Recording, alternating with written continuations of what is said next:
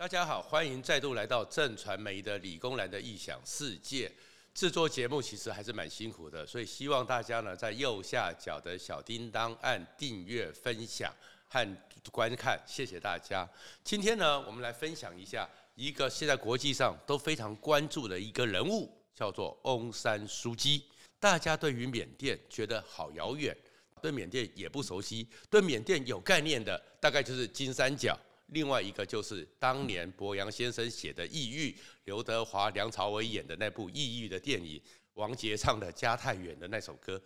对于缅甸到底是什么？到底是怎么样？在当一个国际都为缅甸在这吵成一团的时候，翁山苏姬大家是很熟的名字。可是大家不知道的是，整个翁山苏姬的故事的起点，竟然是在台湾，而且是在台湾的玉里，因为翁山苏姬是。缅甸国父翁山将军的女儿，而这个翁山将军，他一切事业，缅甸建国成功的起点，其实是在台湾。在一九四一年的十月的时候，有一艘日本军舰靠近了台湾的花莲港，然后呢，英俊挺拔的翁山将军带着二十九个缅甸人下来之后，步行走到玉里，到了一个。日本在玉里的，在当时还是在日本统治期间，玉里中分屯中队到那个营区里面去，接受了两个月在山地里面，你知道花莲多山嘛，在利乌溪在水里面的各种的作战操作演练的一个训练，就是进行游击队。这从翁山先将军加上这二十九个人，就叫做缅甸志士三十人。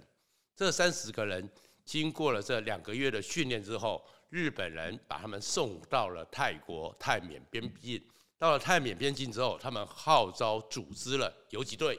带着日本人开始进攻缅甸。短短的六个月。日军就在二战那个情况之下，把缅甸给占领下来了。那为什么能够这么熟悉？对于这么大一块土地，就是因为这三十个人，他们是缅甸人，土生土长，又经过了游击队的训练，很快的把占领缅甸的英军击到最边缘去。那为什么日本人会借助这件事情呢？跟缅甸的建国运动就很有关系。当时其实翁山将军并不是要去找日本人帮忙的，他是要找蒋介石帮忙。但是阴错阳差变成了这样一个故事。缅甸过去在中南半岛起起落落，也曾经是大国，也曾经分裂，最后在英国的殖民时下被英国给殖民了。可英国殖民的时候，到了一九三零年的时候，因为英国人的剥削，英国人对他们那些农业上的一个不公平。也缅甸发生了农民起义的事件，当然农民起义的事件是很难面对一个训练有素，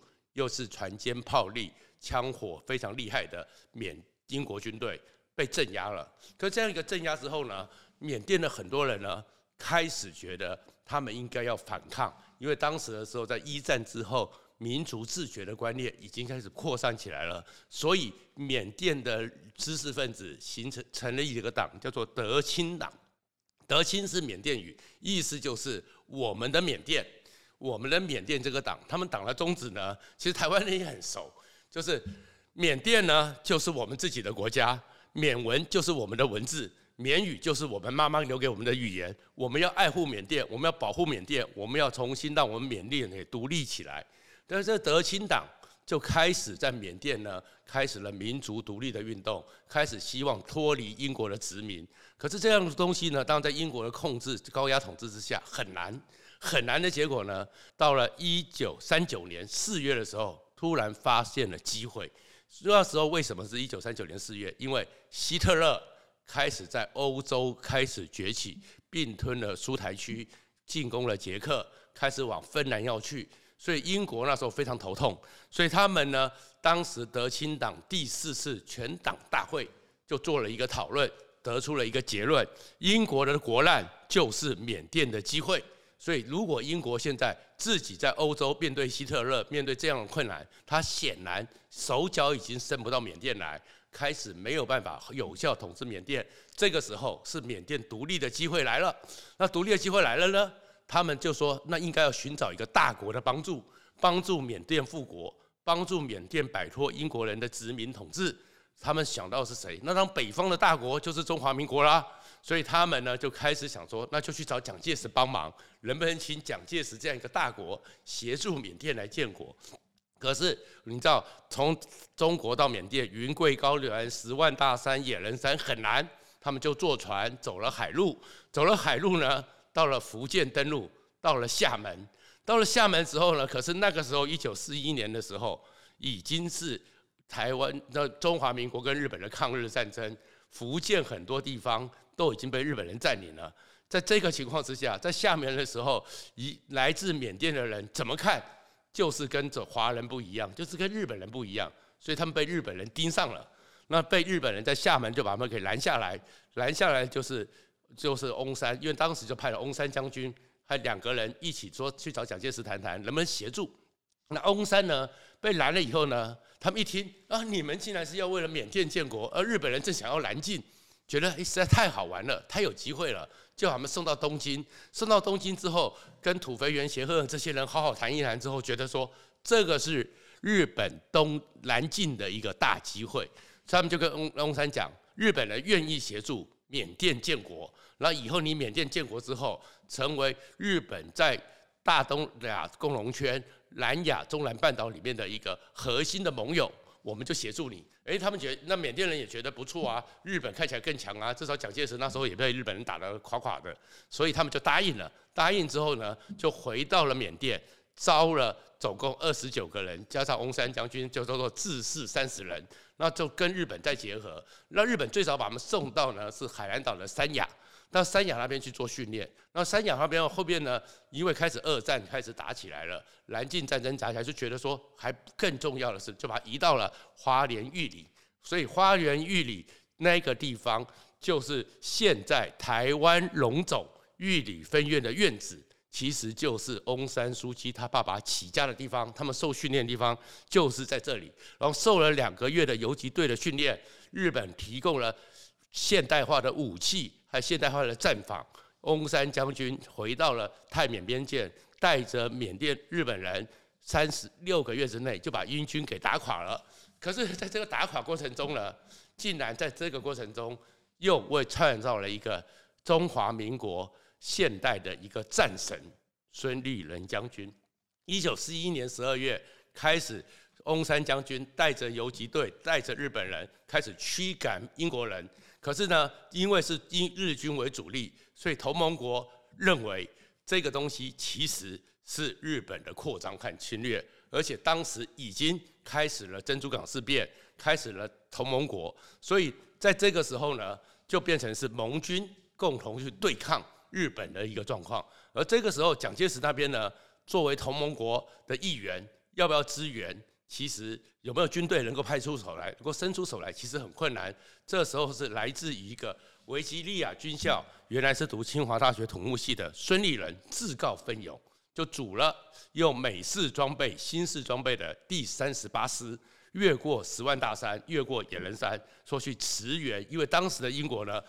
在短短的时间内全部被围困，最后在仁安羌这个地方呢，七千一个师加上一个旅。七千人的英国的精锐部队被包围，弹尽粮绝，几乎快要投降了。这个时候，孙立人带着他的三十八师越过十万大山，开始从二月出发，到四月的时候，四月十八号，孙立人到达之后，从他从美国学到的维吉利亚美军的一个新式的新科技的一个战法，开始突围。他带了八百个人，带一一三团，从那个战场上。从后方包围，然后声东击西，竟然是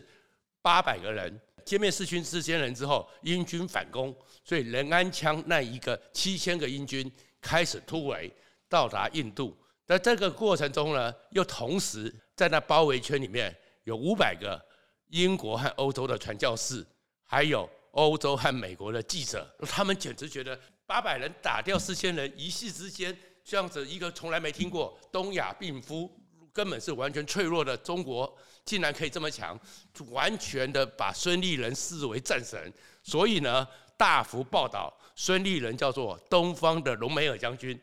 然后因为他是东方的荣美尔将军，当时的英王乔治六世特别颁给孙立人帝国司令勋章，美国的罗斯福总统颁给他一个丰功勋章，蒋介石也因此颁给孙立人四等云勋勋章，全球称孙立人叫做东方的荣美尔。孙立人的将军的战神之名从此成立。后来三十八军就跟着英国军就到了印度边界，开始重新整备，最后扩充成新义师、新义军。那新义军后来呢，在两年后反攻缅甸，孙立人又带着他的部队重新的反击，把缅甸给日本人给驱逐出去。当然，英国人呢也在缅甸没有力量了。孙立人这个为什么成为战神呢？在这两年缅甸的战争里面。他击毙了三个日本的连队长，击毙了日军三万四千人，受让日军受伤七万五千人。这在整个这个年代里面，中国其实就一直被日本压着打。竟然有一个人带着英军、带着美军能够反攻，而且他确保了。滇缅公路的畅通，确保了印度的物资，还有飞越驼峰那些物资都被他确保下来，所以孙立人一时成了全世界知道的知名英雄。当然，这也就是孙立人一生悲剧的开始，因为在整个国民党里面，他不是黄埔的，他是维吉利亚的。一个不是黄埔的将军，赫赫战功，全世界都认为他是一个厉害的将领，是一个战争英雄。也因为这样子，他让整个中国在当时的状况里面，能够让中国能够并列，变成是亚洲地区、太平洋地区的总司令。蒋介石完毕之后，可以说是成为世界二战之后的四强，都是因为他的战功彪炳。但是他从此被黄埔人、黄埔将领记恨。被蒋介石忌惮，所以后来蒋介石来到台湾之后，美国又觉得蒋介石不听话，蒋介石威权，美国又想扶植孙立人取代蒋介石，还没有开始，孙立人就受到冤狱，这是另外一个故事。可是这也没有变成是，你就发现说缅甸离我们好遥远哦，但是事实上，缅甸所发生的事情跟我们台湾跟缅甸竟然连在一起。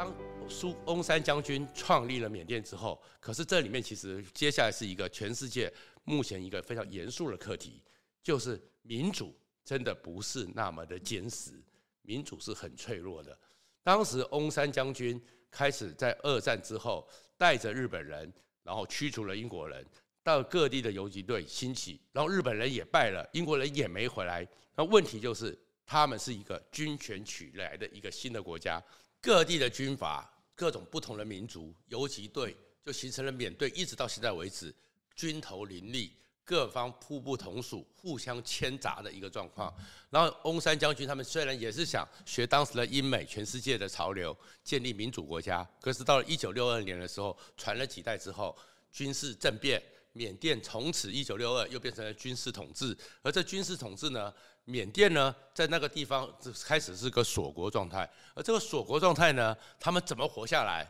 因为他们的北边就是中国。那对中国来讲呢，如果就好像北韩一样，毛泽东都认为说，缅甸这么大一块地区，如果说成为中国的一个 buffer 缓冲区，各方的势力都不会进来。所以从毛泽东开始，从一九六二一直五十年的时间，缅甸都是靠中国的援助。他们的军队、他们的基础建设、他们的医院、他们的粮食，通通靠中国。可是后面呢，到了二零一一年的时候，他们的总统敦盛上来之后，出了一个状况。敦盛是已经是新一代的军头，但是他有比较现代化的观念，而他的好朋友又懂得是认为说，缅甸要发展，你不能永远靠着人家，所以开始要靠经济。开始经济发展，而这个时候呢，他的好朋友又跟因为是翁山苏姬他爸爸这样一个状况连下来，在缅甸的声望，所以就把翁山苏姬迎回去。那迎回去之后，所以呢，开始启动他们民主改革。而这里面还有一个最关键的问题：敦盛为什么跟中国翻脸？是因为密松大坝。中国最近呢，为了抢水，真的抢到滴水不漏，所以他们跟缅甸人讲说：“我帮你们建个大水坝。”密松大坝盖完之后，你们就有自来水可以用了，你们就有电可以用了。但是后面在盖的过程中呢，敦盛和缅甸人发现说不对呀，百分之九十几的水都被你拦住了。你发的电百分之九十九、百分之九十都是给中国云南去用，去贵州去用，那你缅甸剩什么？所以缅甸人就觉得说，你怎么可以这样子用我们的名义抢我们的资源，然后只是肥了你自己？缅甸人抗议，所以敦盛开始跟中国交恶。那美国那个时候就看到了机会，所以希拉蕊呢就赶快的绕着中国跑，所以就跑去了缅甸。跑去了缅甸之后呢，你看希拉蕊平常都是喜欢她的一个头发漂亮的金发，为了跟翁山书记见面，大家去 Google 一下，就那个非常经典的历史照片，希拉蕊绑也跟翁山书记一样绑了一个那个包头，然后跟着翁山书记见面，开始启动了缅甸式的民主，然后呢，日本队长就出现了，中美国就叫日本去援助，所以安倍晋三啊。后面的那个李明博，一直到后面文在寅，都通通的韩国的三星、现代、日本的三菱，什么都进去协助缅甸，希望他们建立他们所谓的缅甸式的民主。那当然，后来到二零一六的时候，开始民选，开始翁山书记起来。可是民主的脆弱就在这里，翁山书记最近还是因为军事政变。而因此而被拘禁了，二十四个部长级都被拘禁，整个缅甸又重新的发现民主那么脆弱。可这种脆弱里面，其实出现了一个状况，当然是跟罗兴亚族在缅甸里面迫害这一个少数民族的时候，翁山苏姬作为一个诺贝尔奖得主，作为一个人权的象征，他结果在法国际法庭上对这件事情回避了。引起国际对他不信任，但是这也是他的一个问题，就是说，当你缅甸的民主不是像台湾一样，中产阶级慢慢崛起，开始有很好的一个基础，然后国际上的知识开放的程度、资讯的程度都够，你用一个移植的，所以你翁山苏姬只能选择妥协，但是妥协的结果你就被人家绑架。那其实这再过来，红旗从翁山苏姬这个故事里面就告诉你说，其实我们台湾要珍惜民主哦，真的不是你那么简单，说我改一个制度，我有了选举，我开始有了这个状况就能够生根的。事实上，康廷顿就是第三波民主的那个大师，政治学大师，讲出第三波民主，他会告诉你说，民主要巩固和深化，那才叫做千秋大业。然后他他他在一九九六年有来台湾，我幸好有坐在下面听他的演讲，感觉到哦，终于能够见过一个国际级大师。那当然了，他讲的是英文啊，不过幸好有翻译机，不然我实在是听不懂。他就特别提醒，世界上民主有浪潮，但是民主更有退潮，而且退潮有时候来得比你还要想象的快。在一九二零年代。其实就是一九一八一战结束之后，开始有民族自觉，开始因为一次世界大战殖民帝国垮台，所以当时的时候呢，全世界只有兴起很多新兴民主国家，达到三十多个。大家都讲说，啊，民主就是世界上未来的状况、未来情况。普鲁士帝国也衰衰弱了，英国、德国、法国都要走向民主。可是到了一九四二年，全世界的民主国家只剩十二个。所以第一次的民主浪潮到第一次的民主退潮中间不到二十年，而里面给世界上最大的一个启示就是当时的威玛宪法，德国的威玛宪法到现在为止，政治学界、宪法学界都认为是最好的宪法、最民主的宪法。可是大家会发现说，真正的可怕，也就康廷顿讲的，对民主最大的威胁不是那些军头，不是那些军阀，不是那些财团。而是利用民主而爬上来的这样一个权势人物，就是希特勒。希特勒就是利用民主，利用民粹，长刀之夜，不断的一步一步，它完全是根据威玛宪法所赋予的最完备的民主制度，然后变成是一个最独裁的元首。然后这个时候，就到二战，所以民主第一次退潮，从三十几个只剩十二个民主国家。到了二战之后呢？二战之后，联合国成立，又觉得说啊，我们就要走出那种军国主义，我们要走出那种威权主义，要怎么样怎么样，然后又美苏对抗，所以全世界又开始，美国又扶植了，尤其是整个中南美洲、亚洲很多的民主国家，包含南韩、包含南越，包含他们逼迫蒋介石，然后民到时候民主国家一下子又五十多个。将近六十个，所以好像民主就是世界上又一个新的潮流。可是，一下子就是什么香蕉共和国啦、委内瑞拉啦，各种东西。到了一九七四年，短短十年，民主国家又少掉三十个，只剩三十个。然后后来是刚好是因为西班牙、佛朗哥将军，一九七四年开始第三波民主，然后台湾也是在那个过程中搭上这个浪潮，成了第三波民主，所以台湾起来。那这里面民主才慢慢的台湾才巩固。可是里面你会看的是，康廷顿特别提到的是，里面最可怕的事情是，里面在民主的过程中呢，现在全世界政治学在讨论的叫做独裁者的进化。当全世界就慢慢的发现，哎，我要能够有投票，我要能够有选举，我要怎么样，我就叫做民主。可是一个最典型的人物，独裁者的进化就是我利用民主，我可以剽窃所有的民权。那这个最典型人物。就是我们的普京大帝了。普京他就是一个总统做完做总理，总理做完做总统，总统做完做总理，完全可以。普京大帝，所以那是什么？就是康廷讲的，就是民主最大的威胁，从来就不是那种旧势力，也从来就不是那种军阀，也不从来就不是那种地方士绅财团，而是利用民主起家的人。然后，当他拿到民主之后，所有的行政权，大家想要一个效率的一个情况之下，不断的扩张行政的能力。这也是为什么川普到了后来的时候，虽然台湾人很多喜欢川普，但是美国人为什么到最后的时候跟他的反感那么大盛，就是一样，川普不断的扩张，超越了界限。所以民主其实很容易因为行政人物的超越界限而非常的脆弱，包含的是。下一个状况就是，我们讲的，就像欧山书记，他虽然是民主起来的，可是他妥协了。然后最后这个里面呢，还有一个真正的核心观念叫做民权的剽窃。所以包含台湾，我们有很多时候救世主，很多时候一起来之后，摩里喜白安状，一直到白色力量，一直到韩流，都有这状况。所以清大学者呢，陈传新特别提了一个民权的剽窃。什么叫做民权的剽窃呢？就是说，一个人上来之后，他就认为我代表民意，我代表民意，所以民意授权我可以为所欲为，我可以不断的扩张我的行政权力。他就忘了说，他其实只是一个代理人，但是他后面慢慢当成是主人，慢慢觉得我做什么都是对的。那为什么特别要提到这个？从翁山书记，我们先让先讲一下，刚前面讲的，原来他们跟台湾关系这么深厚。但是翁山苏姬一个世界上人权的标杆，一个备受尊敬的领袖，最后因为在民主下的妥协、民主的退潮，所以拜托各位年轻人，你们出生以后呢，实在是太容易了。你们以为民主是与生俱来？有空的时候去看一看，从郭雨新一直到整个九六年总统选举，那时候台湾艰辛的民主历程。谢谢大家。